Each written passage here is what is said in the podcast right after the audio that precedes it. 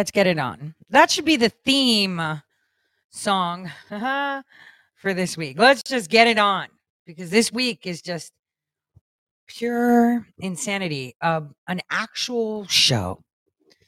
I mean, they acknowledge aliens and they gave you a big clue too. Can't say that they're coming from another place because we don't know if they're not coming from Earth or or why not? Let's just throw that in. It's a fucking circus. So why not? Let's just add to it. Why not?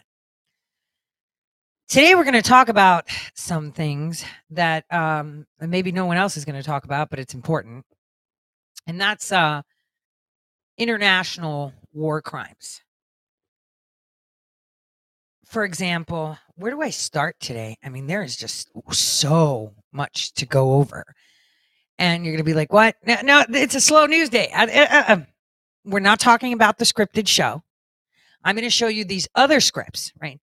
Because a lot of you were like, oh my gosh, you know, you talked about Burkina Faso and Niger, and look at what's going on. Well, that's only part of it. See, because they didn't tell you the Burkina Faso part of it and the Mali part of it. They only talk about the Niger part of it. Because at the Niger part of it, the World Bank, the UN, everyone is losing their mind because the guy they placed there is no longer in power, but they're all claiming he is. So, just so you understand, um, Niger is a country that is two thirds desert.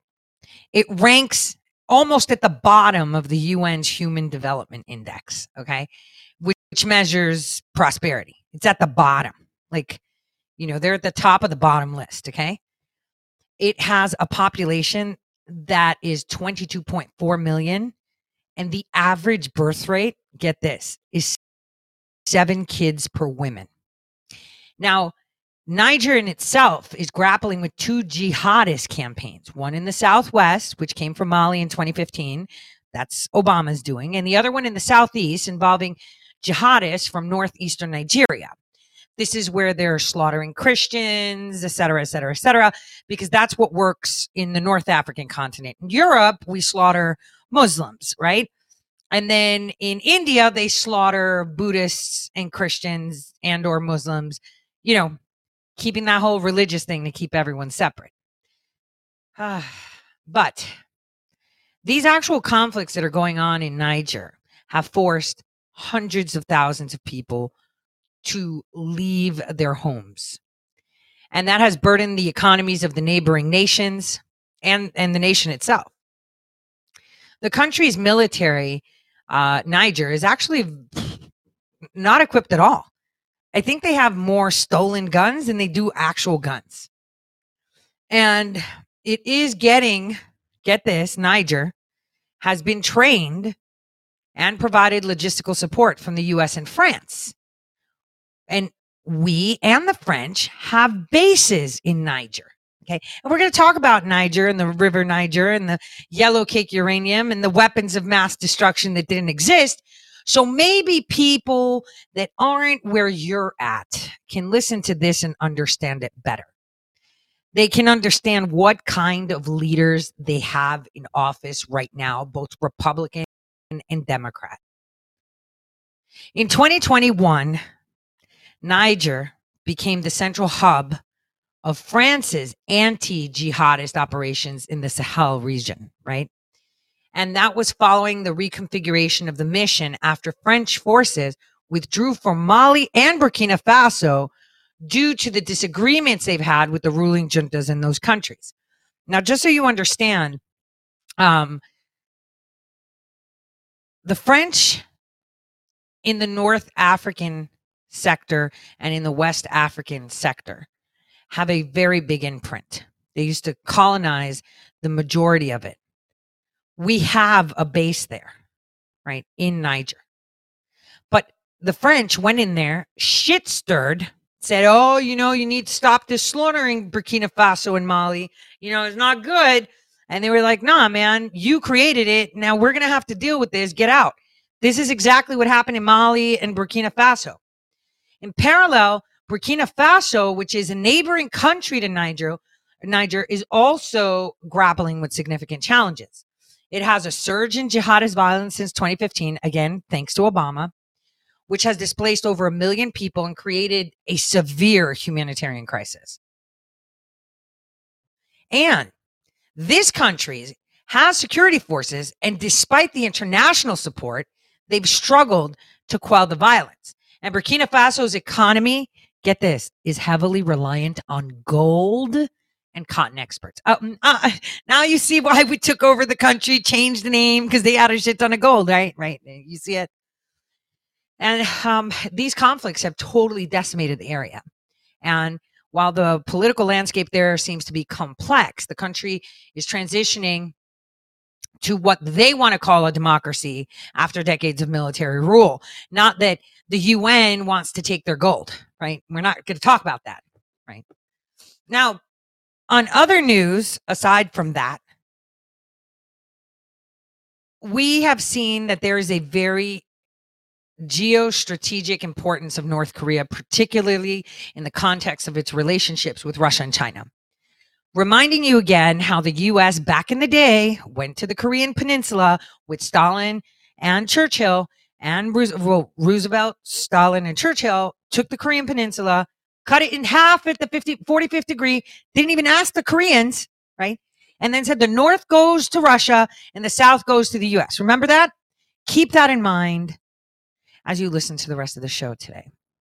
So, apparently, we have more missile launches and posturing in Hanoi um, from Kim Jong un. North Korea's recent missile launches following the arrival of a U.S. ballistic missile submarine in a South Korean port is to demonstrate its military capabilities and willingness to assert power. Right? We sent a submarine, a ballistic missile sub, to South Korean port. That has not happened in over four, four decades. So North Korea started to flex. Pay attention. Four decades, no sub, suddenly it ports up in South Korea. Now, this is significant as it's escalating tensions in the region and it's potentially done to provoke a military response.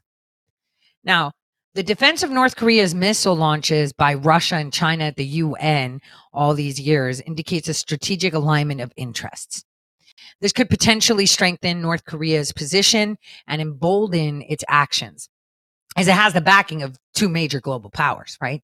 And this alignment can also challenge U.S. influence in the region and complicate, you know, the diplomatic efforts to curb North Korea's missile activities.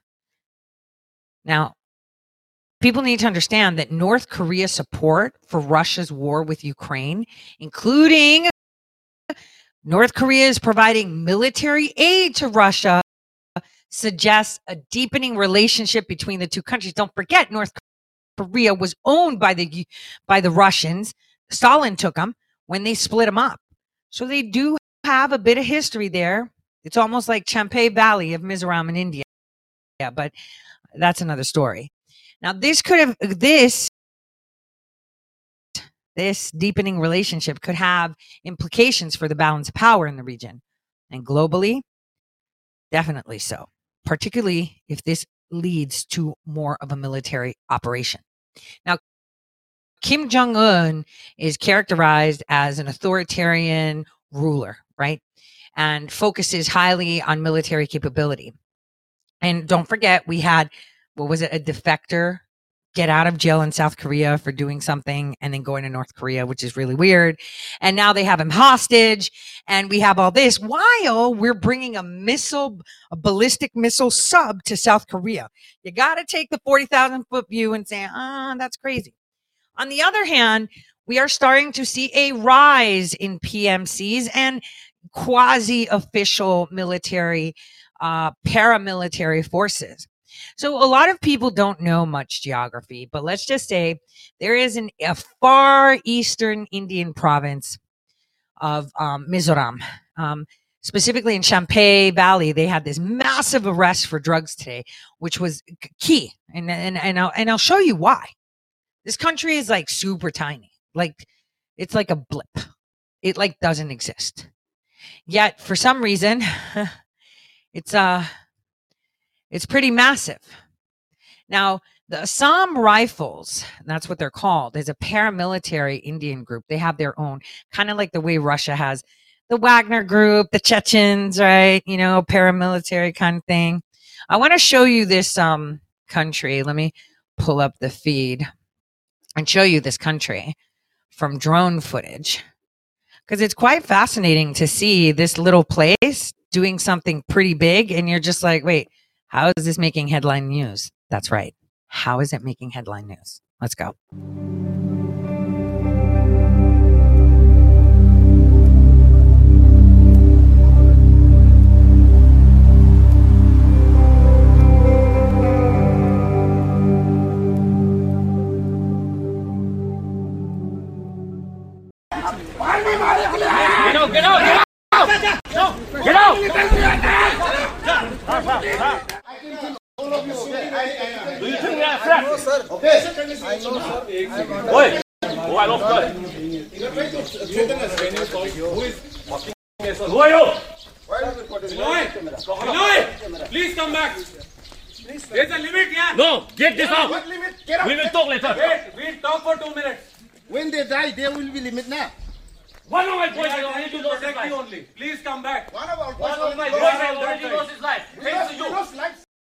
So I have to say, first, first of all, beautiful little town, right, bordering Myanmar, right?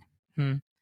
And now, you know, I'm sorry, I just can't. I can't. It just seems odd to see someone that looks extremely Chinese to say, "You do not talk when I talk. I only talk when I talk," because bunch of the Indians there are, are Oriental um block. so I find I'm sorry, every time I'm watching it, I'm laughing because they're speaking Indian, but they don't look Indian at all. And I, I still find that funny, I, no matter how many times I've traveled, especially by the Pakistani border where I'm watching a Pakistani speak fluent Chinese. And I'm just like, stop, just stop, brown guy, stop. So I find it hilarious, but this is very alarming. The Assam Rifles are a pal- paramilitary group of India, and they have just gone to Manipur police and taken over because the Indian government has decided that they are going to be working with them. And they have now joined forces together. That's fascinating. That is extremely fascinating because these are moves that are unexpected, especially from India with their pearls that they've strung across the Indian Ocean to now cooperate to a level where they have given them overall federal authority to the Assam Rifles. It's like Putin telling the Chechens, hey, you're part of my military group. Now you will join forces with the rest of the Russian military. Well, this is exactly what China did. And then you have to ask yourself, why, why, why, why not China, India, China, not yet. Damn it skipped ahead. That'll come next week. But take a look at the police yelling at this paramilitary group because they're pissed that their government just handed over control to these people.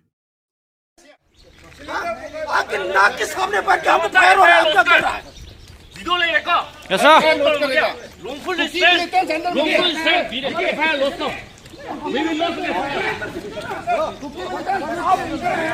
Don't look here.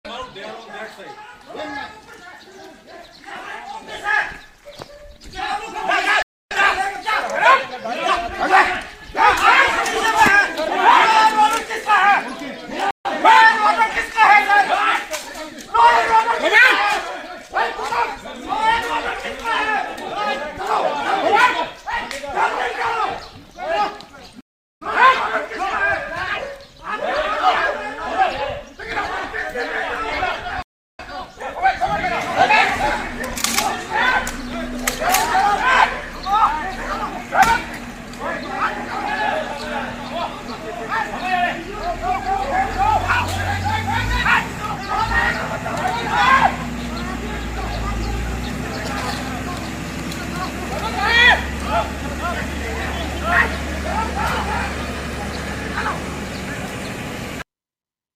Now, what would lead to this? Why would the Indian government hand over? Well, let me tell you. The Assam Rifles right? In Champhai, that little town you saw, in a joint operation with the narcotics department, seized a quantity of, whoa, of almost, oh, it was over half a million dollars worth of meth this Wednesday. Apparently, there are a lot of drugs that are being smuggled. And, you know, when you think of Indians, you don't think of meth. You think of them sitting there with an nargileh, you know, smoking opium or weed, right? But during their operation, 94,940 meth tablets were recovered in the Mualkawi area. And in another operation at that time, 87,720 meth tablets were recovered in the Kwangaling area. So that means the whole consignment of meth tablets that they collected were over half a billion. It was 658 million. No, half a half a million, six hundred fifty-eight thousand dollars worth of meth, and the illegal drugs that are being smuggled through Mizoram, that um, far off state in India, which is bordering Myanmar, you know, is causing severe issues. Um, and also, just so you know, that the NIA, right, the National Investigation Agency in Myanmar, including a Myanmar national, they arrested people, get this, that had explosive arms and ammunition um, of the, this May and June last year. And two of them were found in Champhai, this little freaking town with like 10 people. And that's a lot of meth coming in, and that's explosives coming in. And get this, huh? The seizure of the um, explosive showed that those weapons get where they're coming from. I want you to take a wild freaking guess. Apparently, they're coming from Ukraine.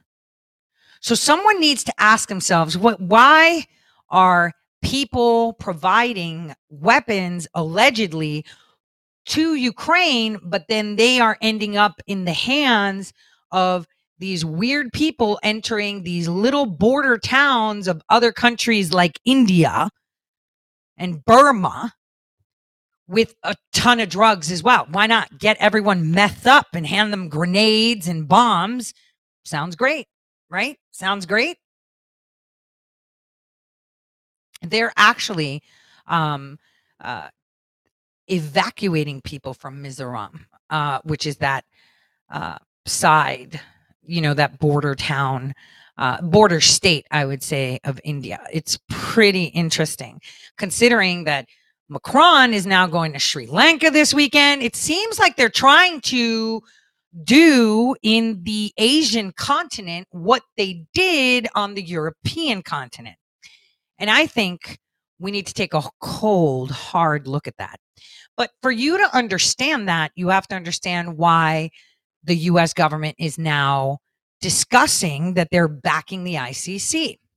So President Trump, if you remember, denounced the actions of the ICC, that's the International Criminal Court, uh, because, uh, you know, they would be um, persecuting uh, the, uh, you know, the U.S. actions, which is true, war crimes.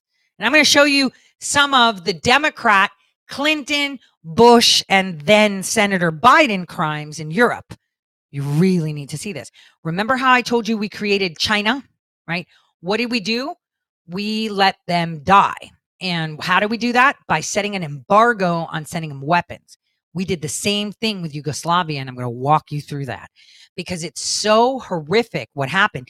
A lot of you are, you know, more of the Kool-Aid, yeah, we we just don't care, you know, they're this religion, they look like that. There's a lot of people like that.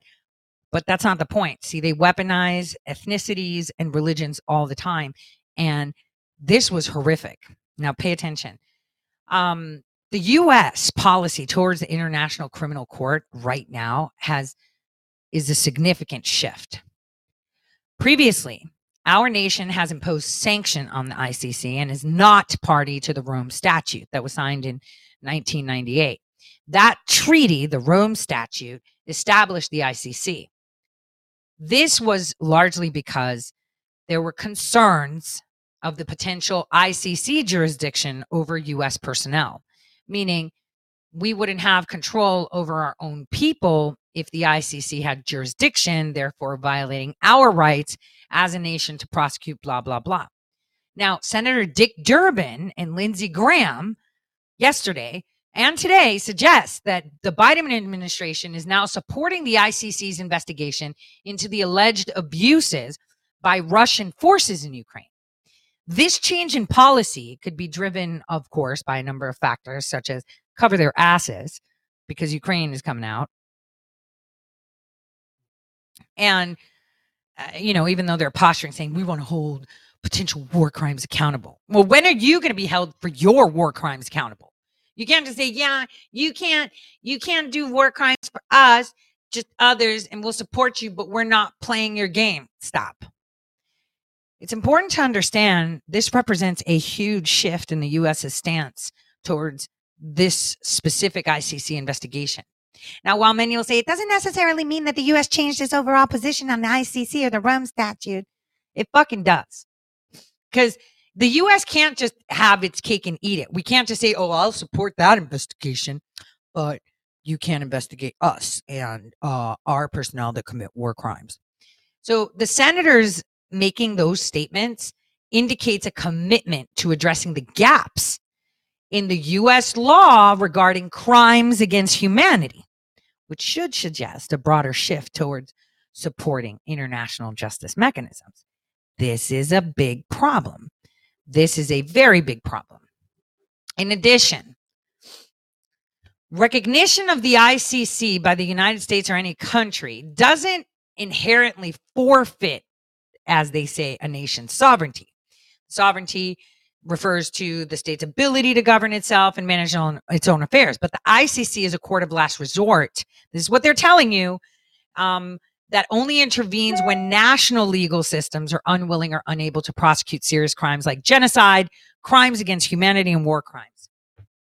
So what does that mean in essence? It means that if in the US you can't pros you can't prosecute people for war crimes, then the International Court of Crimes can do that for you.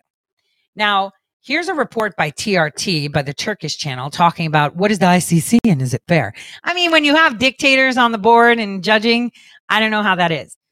But you should watch this and learn what this is because Trump went really hard on them for a reason. What is its role? And is it truly international? Let's find out. The court began its work in 2003, but its treaty, the Rome Statute, was adopted in July 1998. More than 120 states are party to the Rome Statute, but that doesn't include the US, Russia, India, Israel, or China. Although this statute was negotiated within the United Nations, the ICC is not actually a part of the UN. It does, however, report annually to the UN General Assembly. It is also separate from other UN initiatives you may have heard of, such as the ICTY, or the International Criminal Tribunal for the former Yugoslavia, which was set up to deal with crimes committed during the Balkans conflicts of the 1990s. Located at The Hague in the Netherlands, the ICC is not meant to be a substitute for national courts, but it can intervene when a state is unable or unwilling to investigate and prosecute accused criminals. The court aims to deal with the most serious crimes genocide, war crimes, crimes against humanity, and the crime of aggression. Let's take a moment to define these terms. Genocide is when someone has the intent to destroy, in part or in whole, a national, ethnic, racial, or religious group. This can be done through killing, causing serious bodily or mental harm, imposing measures intended to prevent births within the group, and forcibly transferring children of the group to another group. War crimes and Hold on a second. We need to see this again. Let's just see this list. So, killing members of a group. So, that could be, you know, white people, black people, brown people, could be Christians, right? Could be Muslims, could be Jews, right? Causing serious bodily or mental harm to members of the group. I don't know, like rounding them up and sticking them into concentration camps, right? That sounds atrocious, right? So, genocide is a wide thing, eliminating bloodlines, right? What is it called? Ethnic cleansing, right? Or forcibly transferring children of the group to another group, you know, like the Ukrainian kids or parts, whatever, right? Or imposing measures intended to prevent births within the group. You know, the stuff that Bill Gates and Oprah Winfrey are doing down in Africa. You know, that stuff, right? The group to another group. War crimes include grave breaches of the Geneva Conventions and other violations of the laws and customs of armed conflicts committed as part of a plan or policy or on a large scale. It includes murder, mutilation, torture, international attacks on civilians, sexual violence, and creating child soldiers.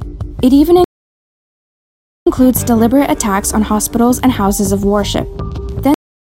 There are crimes against humanity, which are part of a widespread or systematic attack directed against any civilian population, including extermination, enslavement, forcible transfer of a population, forced sterilization, and apartheid. It occurs as persecution of an identifiable group on political, racial, national, ethnic, cultural, religious, or gender grounds. An example is Bosco Ntaganda, who was convicted by the ICC on 13 counts of war crimes and 5 counts of crimes against humanity in the Democratic Republic of Congo, including rape, murder, ethnic persecution, and deliberately targeting civilians. He's been sentenced to 30 years by the court but is appealing the verdict. And then there's a crime of aggression. This happens when one state uses armed force to plan, initiate, or execute an act against the sovereignty of another state. So, what has the ICC done so far? For a case to begin at the ICC, the Office of the Prosecutor must determine if there's enough evidence of crimes of sufficient gravity within the court's jurisdiction, if there are genuine national proceedings, and if opening an investigation would serve the interests of justice and the victims. The ICC does not prosecute anyone who was under the age of 18 at the time the crime was committed, only prosecutes individuals rather than states or governments, except for the crime of aggression, and the defendant is innocent until proven guilty. The defendant also has a right to information in a language that he or she fully understands. A case closed without a guilty verdict can be reopened if new evidence is presented.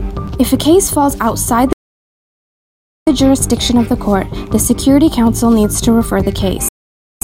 At the moment, the court has 9 preliminary examinations, 13 situations under investigation, 28 cases, and 14 defendants at large. The ICC has indicted or formally charged after conducting an investigation more than 40 people, convicted 8, and acquitted 2. Individuals found guilty by the court include Germain Katanga of the DRC and Ahmed Al Mahdi of Mali. High profile cases include Kenyan President Uhuru Kenyatta, ousted Sudanese President Omar al Bashir, and Laurent and Simone Gbagbo, the former president of the Ivory Coast, and his wife. Then there are defendants whose cases have been closed because of their deaths, like Libya's former leader Muammar Gaddafi and high ranking Lord's Resistance Army commander in Uganda, Raska Lukwiya. The court does not have its own police or enforcement body and has to rely on states to extradite those who are indicted. This can pose a problem, as in the case of Omar al Bashir. He was charged in 2009 for crimes in Sudan's Darfur region while he was a sitting head of state. It wasn't until this February 11 years later, that the nation's current rulers agreed to hand him over to the ICC. Had they not agreed to, he still would not face trial. And as of now, they still haven't extradited him anyway. There's also the Trust Fund for Victims that was created within the Rome Statute to implement court ordered reparations and provide support for victims and their families, but is not officially part of the court itself. It is interesting to note that 10 of the 13 situations under investigation are all from African countries. And all of the 28 cases at the court, some of them now closed, and the 14 defendants at large are from an African nation, even though international crimes happen across the globe.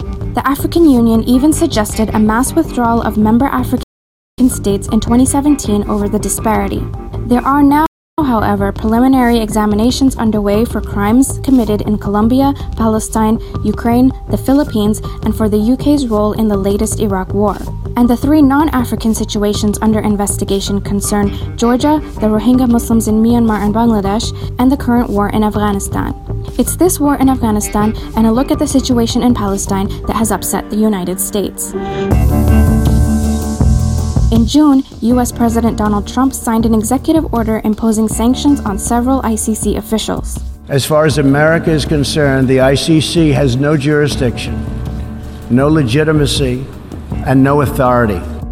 Secretary of State Mike Pompeo officially announced the sanctions on September 2nd against two officials, including ICC Chief Prosecutor Fatou Bensouda, saying the court was using illegitimate attempts to subject Americans to its jurisdiction.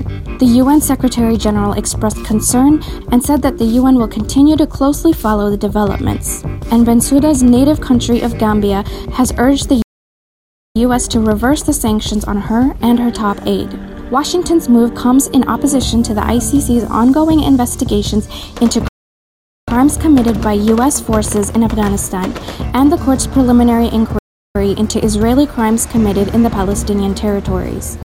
The ICC has called the U.S. sanctions unprecedented and being used as threats and coercive actions against it. The Trump administration has called the investigations illegitimate since the U.S. and Israel have not ratified the Rome Statute, but the statute includes jurisdiction of crimes committed by non parties on the territory of a state that is party to the statute, which include both Afghanistan and the Palestinian territories. The U.S. had signed the Rome Statute during Bill Clinton's presidency, though it wasn't ratified, but it was later revoked by George W. Bush. The ICC faces elections in December for the court's next prosecutor and six new judges. Most of its attention has so far been in Africa, though it's starting to reach out to other regions. But there's still no mention of possible crimes in places like Yemen or Bahrain committed by rich Gulf monarchies. The UN has warned that Bahrain's arbitrary detentions may constitute crimes against humanity, and on September 11th of this year, a UN group of experts called on the Security Council to refer the situation in Yemen to the ICC. Is the ICC able to do its job without bigger nations signing on? What other options are available? Well, the other options that are available to us in the United States is, um, you know, creating legal avenues for us prosecute for wars against humanity, which would most likely mean uh, wars against humanity, which constitute horrific crimes. So let's look at some of the crimes that have happened while you've been alive. Because, you know, we talk about genocide, but we don't like to see it. Let's go to Iraq first. Then we're going to hit Senator Biden. Uh, was around too. And, uh, Mr. Bush, when are you going to apologize for the million Iraqis that are dead because you lied. You lied about weapons of mass destruction. You lied about connections to 9-11. You lied about Iraq being a threat. You sent me to Iraq. You sent me to Iraq in 2003. My friends are dead. Joshua Castile. You, you killed people. You lied. You lied about WMD. A million Iraqis are dead because you lied. My friends are dead because you lied! You need to apologize! Apologize! You need to apologize! Apologize! Apologize! Are you with this gentleman? No.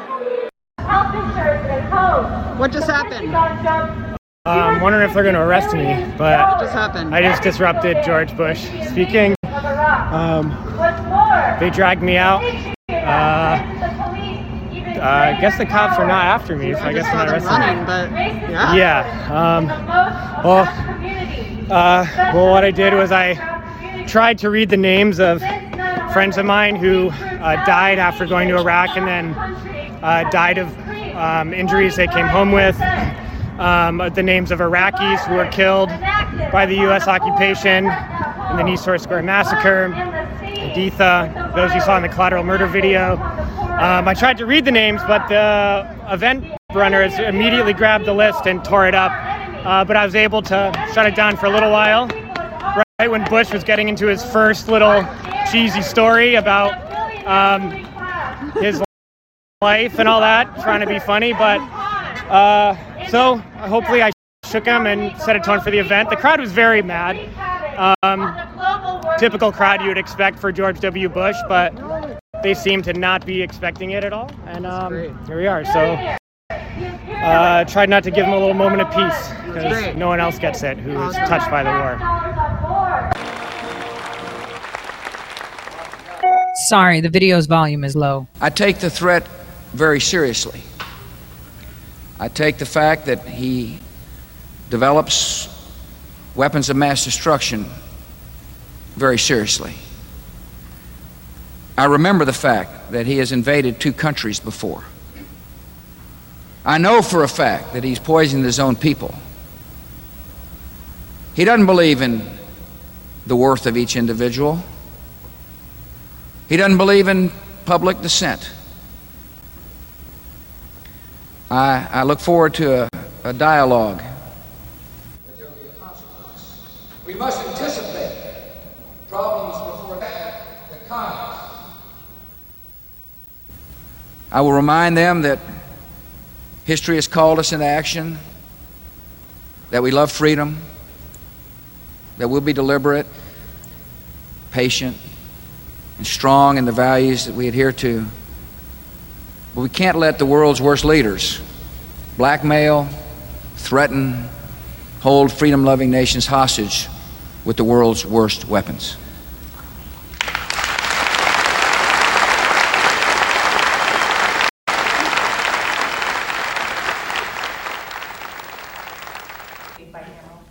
Yes. I think you can make the case, hypothetically, very theoretically, you can make the case that there are occasions that might require preemptive action. That's why I say, give us the facts, give us a far better appreciation of the circumstances involving Iraq, and that may be one of them. But uh, that case has not been made so far. Senator, do you have a sense yet of what the Senate is leaning toward the House bill, the unrestricted approach or the administration's narrower? Uh, to kill innocent life, uh, who would, uh, who had relations with Zarqawi. Imagine what the world would be like with him in power. The idea is to try to help change the Middle East. Now, look, part of the reason we went into Iraq uh, was the main reason we went into Iraq at the time was we thought he had weapons of mass destruction. It turns out he didn't, but he had the capacity to make weapons of mass destruction. But I also talked about the human suffering in Iraq. And I also talked the need to advance a freedom agenda. And so my question, my answer to your question is, is that imagine a world in which Saddam Hussein was there, stirring up even more trouble in a part of the world that uh, had so much resentment and so much hatred that, three, that, that people came and killed 3,000 of our citizens.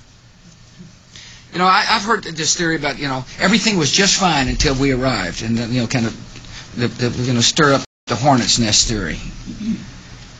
It just, it just doesn't hold water as far as I'm concerned. The terrorists attacked us and killed 3,000 of our citizens before we started the freedom agenda in the Middle East. They were. What did Iraq have to do with what? The attack on the World Trade Center. Nothing. Except for it's part of, and nobody's ever suggested in this administration that Saddam Hussein ordered the attack. Iraq was a uh, Iraq, the, the, the lesson of September 11th is take threats before they fully materialize, Ken. Nobody's ever suggested that the attacks of September the 11th uh, were ordered by Iraq. I have suggested, however, that resentment and uh, the lack of hope uh, create the breeding grounds for terrorists who are willing to use suiciders to kill to achieve an objective. I have made that case. And one way to defeat that, uh, defeat resentment is with hope. And the best way to do hope is through a form of government. Now, I said going. Wow, wow, wow. So let's think about it for a second. If the ICC is recognized, right? Let's just say.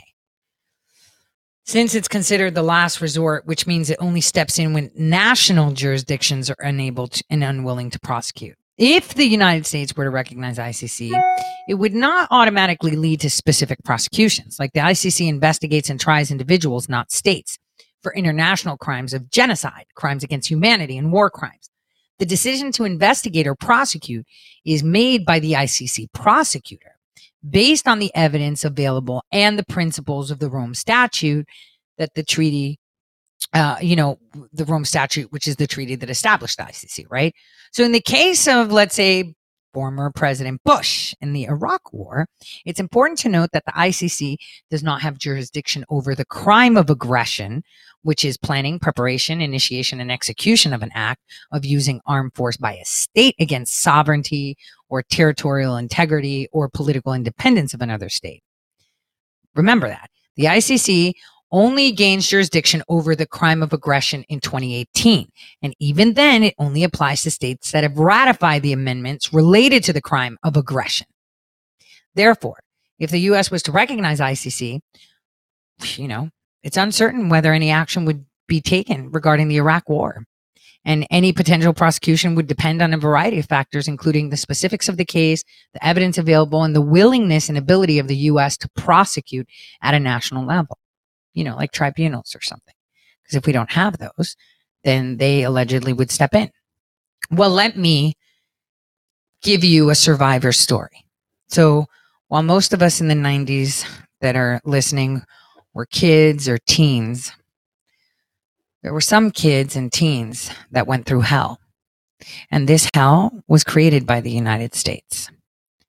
And it was actually the same playbook and sort of failed, that they deployed when they divided the Korean the, the Korean peninsula.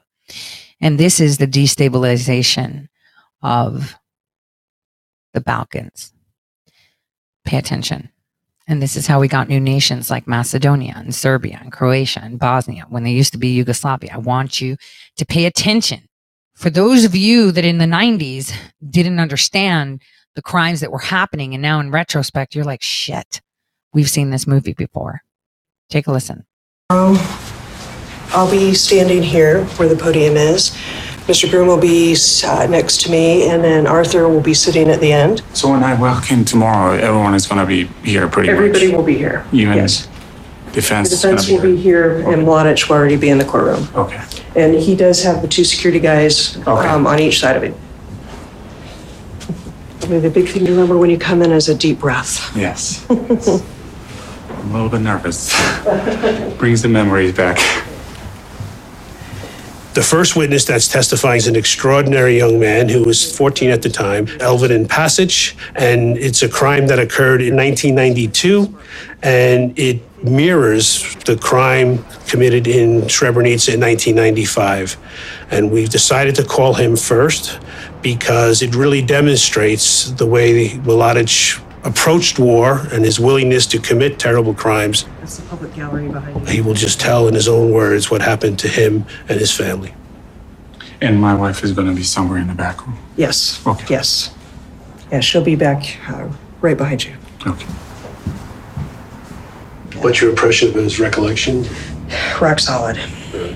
Yes, yes. My impression is he, when he goes back in time, he remembers it exactly as he experienced it. He says he's nervous, but uh, he he looks okay. He looks he looks like just appropriate level of nervousness that you expect, and I'm sure that'll be gone after the first few minutes in court. I agree. I think as soon as he, um, you know, sits down and starts talking, I think he'll be fine.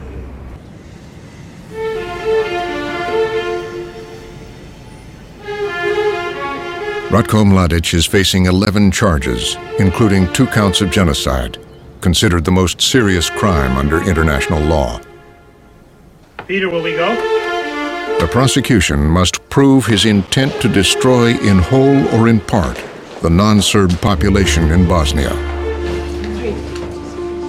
The defense insists he's innocent and never participated in or ordered any crimes. This is case IT 0992T, the prosecutor versus Ratko Mladic. Thank you, Madam Registrar. Mr. Groome, is the prosecution ready to make its opening statement? It is, Your Honor. Then you may proceed. Your Honors, four days ago marked two decades since Ratko Mladic became the commander of the main staff of the Army of Republika Srpska, the VRS.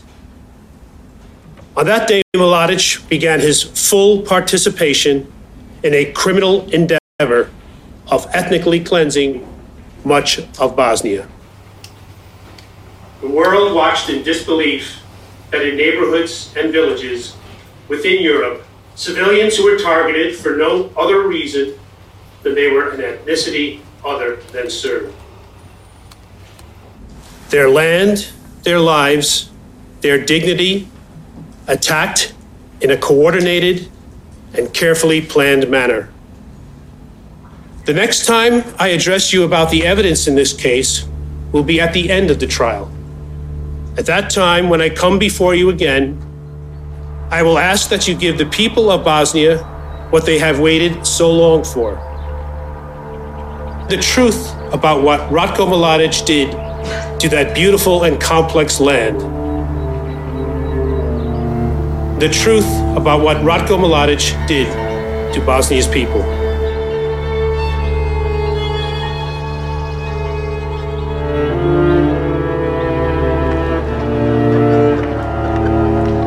Is the prosecution ready to call its first witness? Your Honor, the prosecution is ready to call its first witness, Mr. Elvedin Pasic.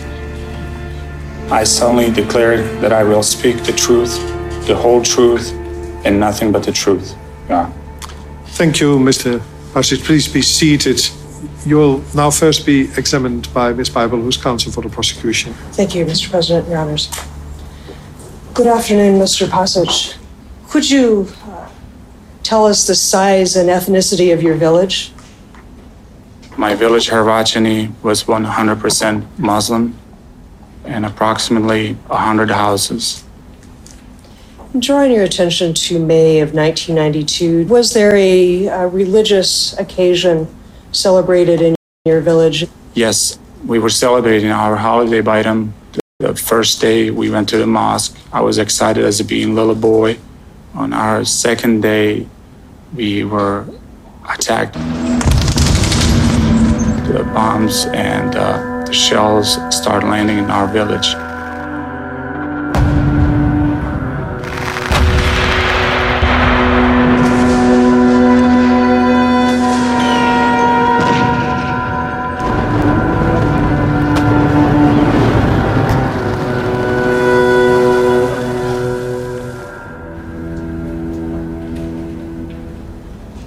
Were instructed to form three lines and to lay down in this puddle of mud and water.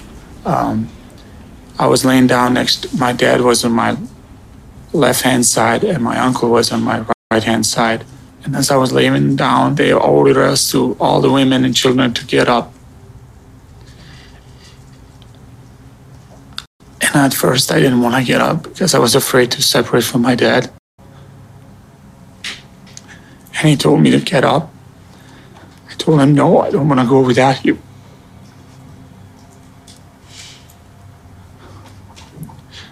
He says, get up. I said, no.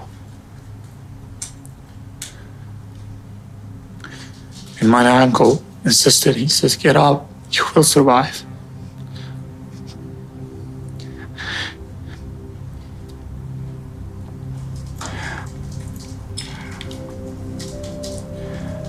Since I'm reliving and going back to this.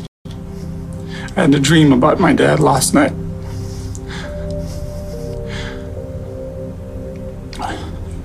For the first time, I was able to see his face. I'm glad because most of the dreams, nightmares that I have from the personal experience, I was always trying to reach him. I, I saw his face last night. I miss my dad. Let me find my dad. Please.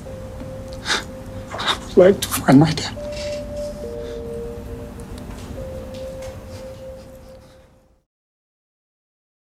Well, many might not understand just how significant this was, but this is how they created Ukraine and how they destabilized it by putting weapons embargoes. That was done by Clinton.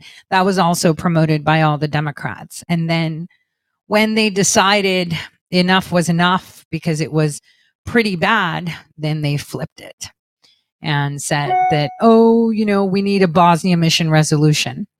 This was in order to gain control of them. First, they created the war, then they funded the war, then they funded the ethnic cleansing, and then they came in as heroes, right? But who got the highway in Serbia? That's right. It was Joe Biden. That's actually in Hunter Biden's pictures, the family picture in front of the highway in Serbia, while the Bosnians thought that they helped them. They were the actual ones that instigated it because they needed to destabilize Yugoslavia. That was a good representative as uh, a Slavic Balkan nation that was a melting pot. And they were actually successful. The Yugoslavs were successful. But in the 90s, they needed to destabilize it after they dropped the USSR. They needed to destabilize the Balkans and get in. And so the Albanian and the Yugoslav wars, uh, based on religious conflict and ethnic cleansing, happened. And there's like the short video about the worst war you've ever learned about, or probably not learned about, because we were busy with other shit, right? Monica Lewinsky, right? So let's just make a war so no one looks. OJ Simpson. We've got so much on the distractions. Here we go. It's 1991, and the Soviet Union is fracturing. And down here, another communist party is failing. Yugoslavia, a federation of six countries, is ripping itself apart. Their economy is in ruin, and they're replacing communism with nationalism, the kind that thrives on focusing on ethnic and religious differences. By the end of 1991, Croatia, Slovenia, and Macedonia have all declared independence. Macedonia is allowed to leave peacefully, but Slovenia and Croatia fight wars to be independent from Yugoslavia. And then you have Serbia populated primarily by Christian Serbs, and they were not going to let Yugoslavia fully fall apart. Together with Montenegro, they attempt to become the successor state to Yugoslavia. After all, it was they who held the most power in Yugoslavia, and who comprised the majority of the Yugoslav army. They didn't want independent states, they wanted to hold on to their majority to their power. Another country in this crumbling federation was the Socialist Republic of Bosnia and Herzegovina. Almost half of this country were Bosnian Muslims, called Bosniaks, and about a third were Christian Serbs, similar to the Christian Serbs living up here but living in Bosnia. The other 17% were Croats. For a long time, these groups had lived side by side in relative peace. They had a common ideology communism, the idea of Yugoslavia. But as all these new countries were being created, no one wanted to end up in a new nation controlled by the other side. So it's late 1991, and a largely Croat region declares itself an independent state from Bosnia. It wasn't recognized internationally. While some Croat leaders want to secede from the country entirely, they first agree to cooperate with the government of Bosnia and Herzegovina, acting like a state within a state. The next year, Bosnia holds an independence vote. 63% of the population turns out, and the results are that 99% of the voters say yes, they want to be independent from Yugoslavia. These numbers imply that it was mostly Bosniaks that voted, with the Bosnian Serbs boycotting the vote, as most were against becoming a minority in a new Bosnia. So, after the independence vote passed, the Bosnian Serbs declared their own state within the borders of Bosnia. It was called Republika Srpska. No one recognized this new self declared country besides one, and it was the one that mattered. Serbia and Montenegro now had this leader, an important part of the story. His name was Slobodan Milosevic. He recognizes the new Serb state within Bosnia, and this marks the start of the Bosnian War.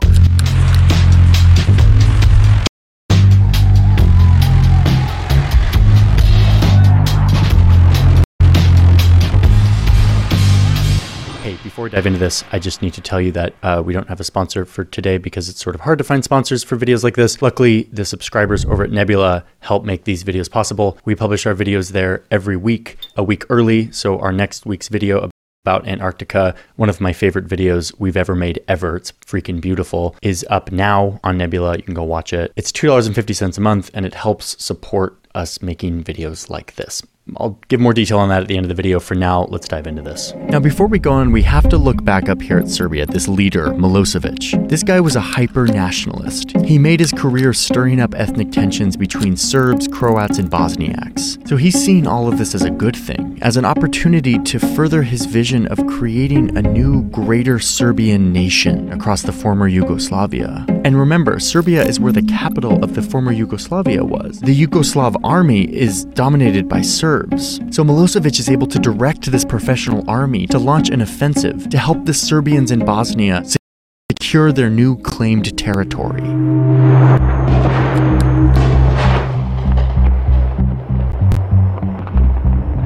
To fight back, the Bosniaks and Croats form an alliance to protect their own chances of independence. But Serbs have this large professional army on their side. It's much more powerful, and it quickly surrounds the Bosnian capital city, positioning tanks, artillery, and snipers on the hills around the city, blocking roads and supply routes. Their goal is to take the capital as fast as possible and to end this war quickly. They start firing indiscriminately, attacking civilian populations with tanks, artillery, and sniper fire, killing thousands in a siege that would last for years. And while this city was majority Bosniak, Croats and Serbs lived there too, but the Serbs pummeled it anyway. The UN quickly attempts to negotiate with Milosevic and Serb forces, and they reach a quick agreement to withdraw the Yugoslav army. But what really happens is the Yugoslav army just gives up control of around 100,000 Serb troops, who mostly continue fighting for the Serbs in Bosnia. As Yugoslav Yugoslav forces withdraw from Sarajevo as part of this agreement, the retreating forces are attacked by Bosniak troops. An unknown number of Yugoslav army personnel are killed. Bosniak commanders would later be charged with war crimes for this attack.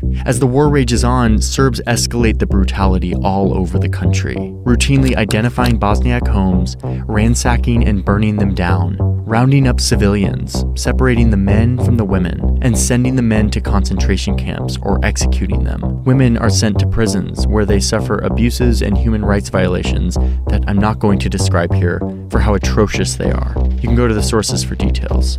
The point here is that what the Serbs are doing is starting to look like an ethnic cleansing of the land they claimed. Meanwhile, the international community is hesitant to get too involved beyond cutting off the Yugoslav economy with sanctions, and the UN sends food, medicine, and peacekeeping soldiers. They also cut off the flow of weapons from the outside. But the UN sticks to its peacekeeping principles, not interfering in the conflict, not so this is how they operate. They allow it to happen. They fund this side. The Serbs were funded. The US put an embargo on giving weapons to the Bosnians as they were being annihilated. Look how tiny it was. And Slobodan Milosevic, like Hitler and like many others, wanted to use every opportunity to get in. And so did the UN. They amplified him. They helped him. The US helped him to get it to a point where they would come in to make the dealings in how uh, they will separate these nations. And that's the thing. They created it and then they stopped it. That's how they operate. Stopping the advance of the Serbs or the ongoing ethnic cleansing that has begun. But the situation in Bosnia is getting worse. The alliance between Bosniaks and Croats is falling apart they start fighting each other. So now Bosniak forces are fighting the Serbs on one side and their former allies, the Croats, on the other. A war within a war. As this new complicated stage of the conflict starts, Croat forces surround and begin an attack in the city of Mostar, a city that the two had once defended together back in 1992 against the Serbs. Croat forces capture large portions of the city. They blow up Bosniak mosques and murder Bosniak civilians in their wake. Things are getting bad, and in response to these worsening conditions in Bosnia, the UN gets NATO forces to come to Bosnia to enforce a no fly zone, basically committing them to shoot down any planes flying over the country. But this does nothing to stop the ethnic cleansing that continues to escalate on the ground. So the next year, the UN establishes safe zones across the country to protect civilians fleeing the war, particularly Bosniaks, who are fleeing ethnic cleansing by the Serb armies. But the UN is only as powerful as its member nations are willing to let them be. And it turns out member nations are not willing to commit enough troops to actually fortify these safe zones. Serb forces regularly show up and attack the civilians in these safe zones. The United States, who's still trying to stay out of this war, helps negotiate peace between the Croats and the Bosniaks, thus ending the war within the war. They sign an agreement in March of 1994, re establishing the Federal Republic of Wait a minute. Do you want to hear where they signed this treaty? Do you know where they signed this? I want you guys to take a wild guess. Where did these two nations come together to sign this agreement? Dayton, Ohio. Huh. So, Dayton, Ohio is where they came together and signed an agreement, a peace agreement under Clinton. Dayton, Ohio. of Bosnia and Herzegovina. And most importantly, they renew their alliance to fight against the Serbs. Things slowly start to change in 1994. Bosnian Serbs decline a peace deal offered by the UN. In response, Milosevic, who's now feeling the consequences of being cut off from the global economy, now cuts ties with the Bosnian Serbs, refusing to send them more weapons and money. He wants to remain in power, controlling his new Yugoslavia, and hopes that cutting ties with the Bosnian Serbs who are doing all these terrible things will convince the West to begin trading with him again. So Milosevic's support is now gone, but even still, the Bosnian Serbs continue their campaign of horror, committing atrocities all over the country. But it's not just the Serbs. Bosniaks and Who was funding them? Take a wild guess on who was funding them. That's right. It was the United States. Hold on. I've got a video for you guys to watch where there was an embargo debate by the US. You know, because history, real history, you know, no one was really paying attention. Here we go. It's not easy to override a veto. I think it's ridiculous for the Bosnian Serbs to point the finger at anybody in light of their callous, cruel, inhuman conduct there. I think it's just absurd for them to blame the United States. Uh, they're the ones who have escalated the fighting. They're the ones who have committed the atrocities, the ethnic cleansing, unparalleled in the past 50 years of human history. Karadzic is a war criminal, and he should be tried as a war criminal. And anything we can do in the West to help the Bosnian government preserve itself uh, to fight war criminals like Karadzic is a good thing. You discuss? Well, we we discussed the arms uh, Uh-huh. embargo, and he was uh, very much uh, uh, supportive of it. Well, they're apparently in the process of seizing everything in sight right now. And all we want to do is make certain that the uh, Bosnian Muslims are going to have the right to protect themselves and their property. I don't know, and clearly when this issue has risen before, they have not done so. But uh, there are indications with the, I think it's important that uh, NATO is pulling its act together and that at least there is some potential for defense of the enclaves and for at least a, a possibility for people to reconsider whether they want to continue the war. I think that should be of greatest concern to everybody out there. I think that the UN peacekeepers ought to be withdrawn because they have a mission impossible. There's no peace to keep. And once they're withdrawn, I think the arms embargo ought to be lifted, and the Bosnian Muslims ought to have a chance to defend themselves. And I think that there ought to be massive airstrikes by the United States. The atrocities uh, by the Bosnian Serbs are just unspeakable. Young women are hanging themselves rather than submit to the indignities from the Bosnian Serbs. So basically, Clinton had an embargo of giving weapons to Bosnia. The Democrats said no, right? They said, no, we're not giving them any weapons. You know, even though they're being killed, we're just not going to give it. Here's where the Senate rejected lifting the arms embargo. This is another one of those hearings that's just a show. And oh boy, we are so sad, but we're not going to give them weapons, right? We're just going to perpetuate it because we need them to break. And this is what Milosevic realized that the Serbian Bosnians, right, the Bosnian Serbs that were doing the atrocities were actually mercenaries paid by the West. He was like, oh crap, they got me because it's on the other side of Bosnia and I can't see, and they're funding them. And, you know, uh, they totally made me look like a dictator when all I wanted was to keep our gold and keep Yugoslavia together because I saw it. So now he's turned into a criminal and been pretty much put together, right? Um, you know, as the guy that did it all when all he wanted was his country back because he saw that things were happening. So he thought he was smarter than them and that he would have loyalty of people to maintain. And then they went nuts and they were like, yep, ethnic cleansing, let's go. And he's like, wait a minute, uh, I didn't say that. And suddenly, boom, you know, and you know who was in the center of that sh- sh- shit show? DynCorp But here's the Senate talking. They have said if allowing us to defend ourselves means that the UN peacekeepers must leave, so be it. They have specifically said, please, thank you for your help, but let us defend ourselves. If we now unilaterally lift this arms embargo, we give a green light to all of those who want to get out of the sanctions against Iraq, and the Turks have made it clear they will do so, the sanctions against Libya, the sanctions against Cuba, the sanctions against Haiti, and possibly the sanctions, if needed, against North Korea. On this vote, the yeas are 52 and the nays are 48, and the Nunn amendment is agreed to. The yeas are 50, the nays are 50, the Dole amendment is not agreed to. Without objection? Um, if you uh, if you ask me the question, will the United States continue to work through the United Nations, the answer to that is yes, wherever we can. But we must be in a position to act alone when our own vital interests are at stake. Their own vital interests. That's it. So once it came to the point that Milosevic figured out, holy crap, they've just brought this on me, and they're working with cartels, mercenaries.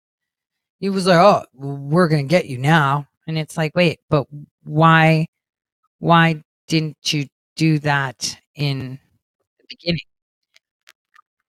But wars like this happen all the time, and it's important that we see them.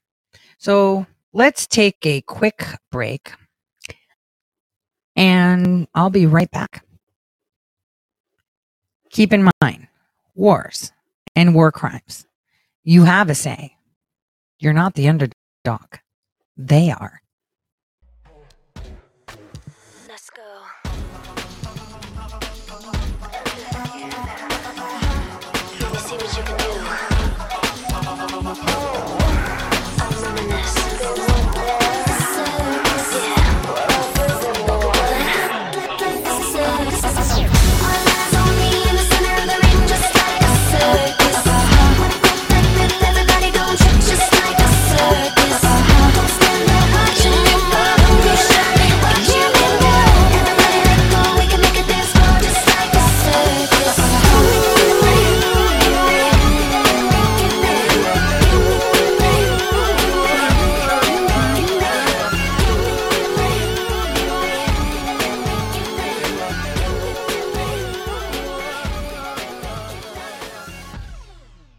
A circus and please some more because we're not getting enough of it, are we?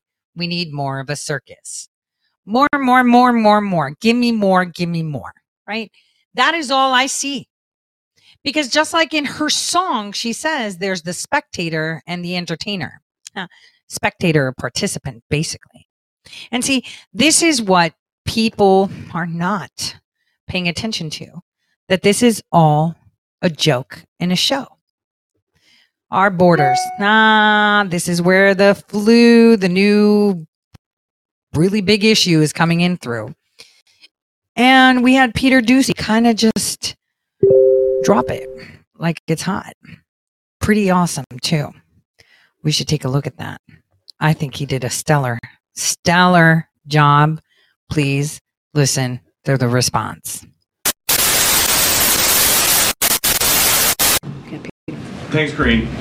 So, cartels kill Americans on this side of the border with drugs, and now they're killing Americans on the other side of the border with guns. Why is President Biden so comfortable with cartels operating so close to the U.S.? Well, let, let's be very clear. Let me take on the drug part here because since you brought this up. Um, because of the work that this president has done, because of what we've done specifically on fentanyl at the border, it's at historic lows, historic levels.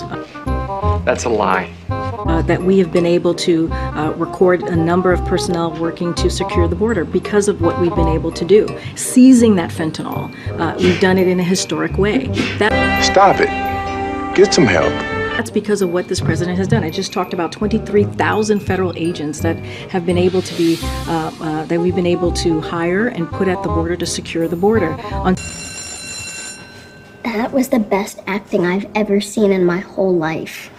Several months ago, my office received a protected disclosure from Eglin Air Force Base indicating that there was a UAP incident that required my attention. I sought a briefing regarding that episode and brought with me Congressman Burchett and Congresswoman Luna. Uh, we asked to see any of the evidence that had been taken by flight crew in this endeavor and to observe any radar signature uh, as long as to, as well as to meet with the flight crew. We were not afforded access to all of the flight crew. And initially, we were not afforded access to images and to radar. Thereafter, we had a bit of a discussion about how authorities flow in the United States of America, and we did see the image. And we did meet with one member of the flight crew who took the image. The image was of something that uh, I am not able to, to attach to any human capability, either from the United States or from any of our adversaries. And I'm somewhat informed on the matter, having served on the Armed Services Committee for seven years, having served on the committee that oversees DARPA and advanced technologies for several years. Um, when we spoke with the flight crew, and when he showed us the photo that he'd taken, I asked why the video wasn't engaged, why we didn't have a FLIR system that worked. Here's what he said They were out on a test mission that day over the Gulf of Mexico. And when you're on a test mission, you're supposed to have clear airspace, not supposed to be anything that shows up. And they saw a sequence of four craft in a clear diamond formation for which there is uh, a radar sequence that I and I alone have observed in the United States Congress.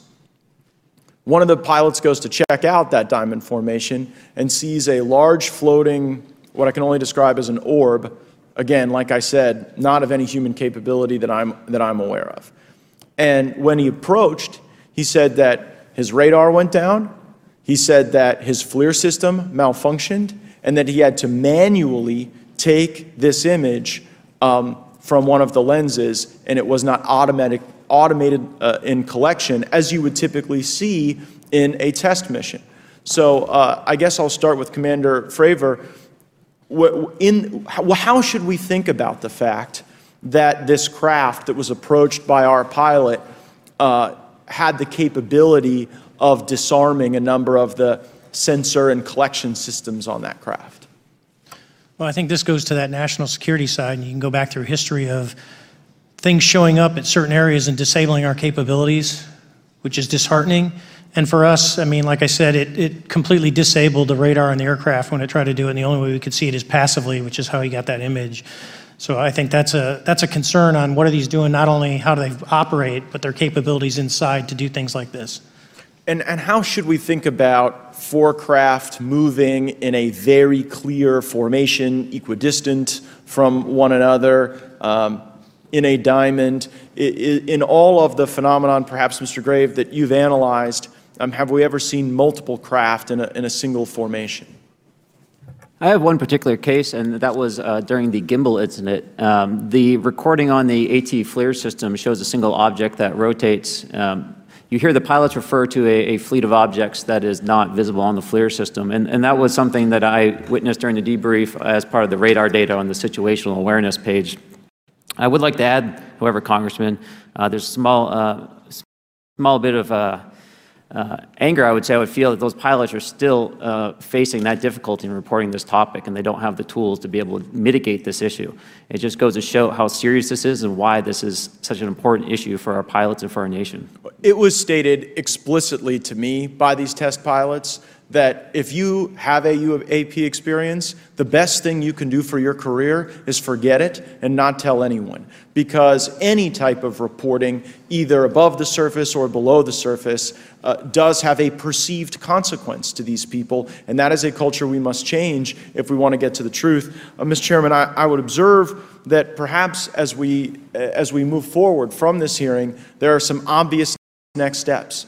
Every person watching this knows that we need to meet with Mr. Grush in a secure, compartmentalized facility so that we can get fulsome answers that do not put him in jeopardy and that, and that give us the information we need. Second, I would suggest that the radar images from, um, that were collected of this formation of craft out of Eglin Air Force Base, and specifically the actual image taken by the actual flight crew that we can actually validate um, be provided to the committee, subpoenaed if necessary, um, so that we're able to track how to get this type of reporting and analysis done in a more fulsome way. That would be my recommendation. As a guest, and humbly, he's asking for this. Well, it, what we need to do is kind of just look at what's being said around the world now. I mean, Sky News even had to chime in on UFOs. Hmm. I mean, but nobody wants to talk about Antarctica. In the US is claiming UFO sightings are a national security threat. David Grush told the House Oversight Committee he has proof of non human life forms in UFO wreckage. Well, despite the Pentagon saying it's not true, the former US Air Force intelligence officer has been backed by US Navy personnel like retired Commander David Fravor. The controller told us that these objects uh, had been observed for over two weeks, coming down from over 80,000 feet, rapidly descending to 20,000 feet, hanging out for hours, and then going straight back up. For those who don't realize, above 80,000 feet is space. Well, let's get some reaction to this. Joining me now is former Ministry of Defence UFO researcher Nick Pope. A very good morning to you, Nick. And we might talk about some of those specifics in a moment. But first of all, tell us why these hearings are going on in the US now. Well, there's been a, a, fundamental change in the way this subject has been viewed. It's come out of the fringe and into the mainstream, and there's been official recognition that this is a defense and national security issue. And that comes not, not just from the not all the security clearances they need to access some of the most highly classified, deeply compartmentalized programs that may exist on this subject. And, and that's, that's why Congress is continuing to dig in this, and there will be further hearings. Well, yes, and how much at the end of it do you think that we'll know and understand about these UFOs, or as they call them, they're the UAPs, aren't they? Unexplained anomalous phenomena.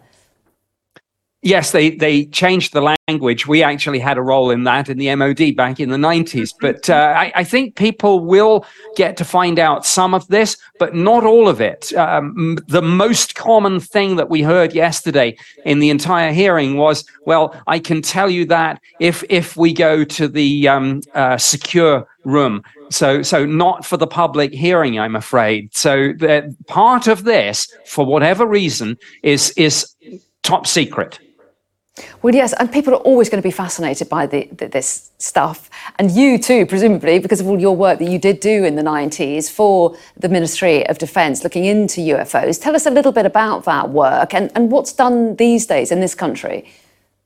Well, the MOD terminated their UFO program at the end of 2009. I mean, when I was doing it, the job was simply to evaluate the uh, defense and national security implications. Did anybody else notice that the guy's in Arizona and it's 1:44 a.m. while he's having this interview? I just wanted to point it out that this guy is in Arizona. You know, I've said this so many freaking times. I'm so tired of it. What's up with Arizona? Arizona, Arizona, Arizona, Arizona. What's going on? Strange Arizona. It was one of the most fun times of my life being in Arizona and training in Arizona and seeing things in Arizona. But Arizona, my God, What's going on there? And, and say if there was a threat. But, you know, people say that the, U- the UK should re engage on this. And the Pentagon confirmed that they had convened a, a, panel on this with the Five Eyes. Now, the Five Eyes is the intelligence sharing alliance that includes the UK. The Ministry of Defense, when they asked about this, said we don't comment on intelligence matters. Well, that might keep the media off their backs. But what we now need is members of parliament and members of the House of Lords to put the MOD under some pressure and say what's going on because the Brits are involved in all, all this. Uh, and, and the Defense Select Committee, I think, needs to take a proper look at this. If the US, as the dominant power in NATO, is, is saying this is serious and it's a national security threat, we should be saying the same. Especially, especially, especially when we have, you know, Epstein jets just, you know, bouncing from one place to another, like waving their hands, like, you know, where, where it come from? Missouri, out of nowhere in Missouri, by this big, you know, government contractor thing. And then beep, the jets in Antarctica. And you're like, wait a minute, what happened there? Nothing. It was just a glitch. Please pay no attention. We pay no attention. Look over here. You know, and no one wants to talk about Antarctica and what's really going on in Arizona. Antarctica, Arizona, Antarctica, non biologicals, but they're not not from here. So let's pop over to the center of the world, Arizona. Stop. It's not the center of the world. oh, but it is. But it is. Here's a Joe Rogan segment. Oh, Arizona. Oh, okay. So we went to Yuma, Arizona. That's the lettuce capital of uh, Arizona, in case you were wondering. Known for lettuce and dates mostly. On New Year's Eve, they drop lettuce, like a head of lettuce, like a ball. Anyways, that's a side that's a side story. But so we went to Yuma, Arizona, and on the way back, um, we're driving by. And there's like we're in the middle of the desert, and we look, and there's just like this staircase that goes to, To nowhere. nothing? And like I see it and In the middle see- of the desert. I see it and Kim sees it, and we're both like, we get this really bad, weird feeling, and we're like, we need to go back and like find out what that is. So we turn. This is a movie. yeah. Well, we thought it was a movie too. We made. We actually. We go back and Yeah. we we go back and we find this town. Sh- can you show the whole town Bro. from It's like called a map? Felicity. How many drunks have died there? Yeah. No, it Look, is. this is what we this see. is what we went to. This is what we see in the middle of nowhere, and it's called the center of the world. And uh, We it- did a tour. We did a tour because we're like, well, this is a movie. We should film some shit What- because. I was like, let's go take a tour. It's like an eight mile city called Felicity and only a population of seven or something like that. And it's definitely a cult. Yes. But he says, okay, so he, so in the steps we looked up, those stairs that go to nowhere are from the Eiffel Tower. Yeah. This is in Arizona? This is in Arizona. And this really rich guy, he's a, uh, what is it? Baller. He's a baller, but what's a Rothschild. A Rothschild. He bought this town of Felicity and named it after his wife, Felicity. Wait, is this real? Who we think we ran into. Can we make sure that this is real? We we visited stuff it. to check out there. This is the Yeah, website this I'm is- on. we- Oh, the website is we saying were- that? we were This isn't like physically a we were there. physically there. Conspiracy site. Listen, we get there. There's 22. There's 22. We made a, a scary movie trailer out of it. Do you- I'll send it to Jamie. Send it to Jamie so we Um, can show. we- go. They offer tours of this place. Oh, we did a tour. It was We did a tour. horrifying. Why? They tried to get us into this cult. They put us in this pyramid.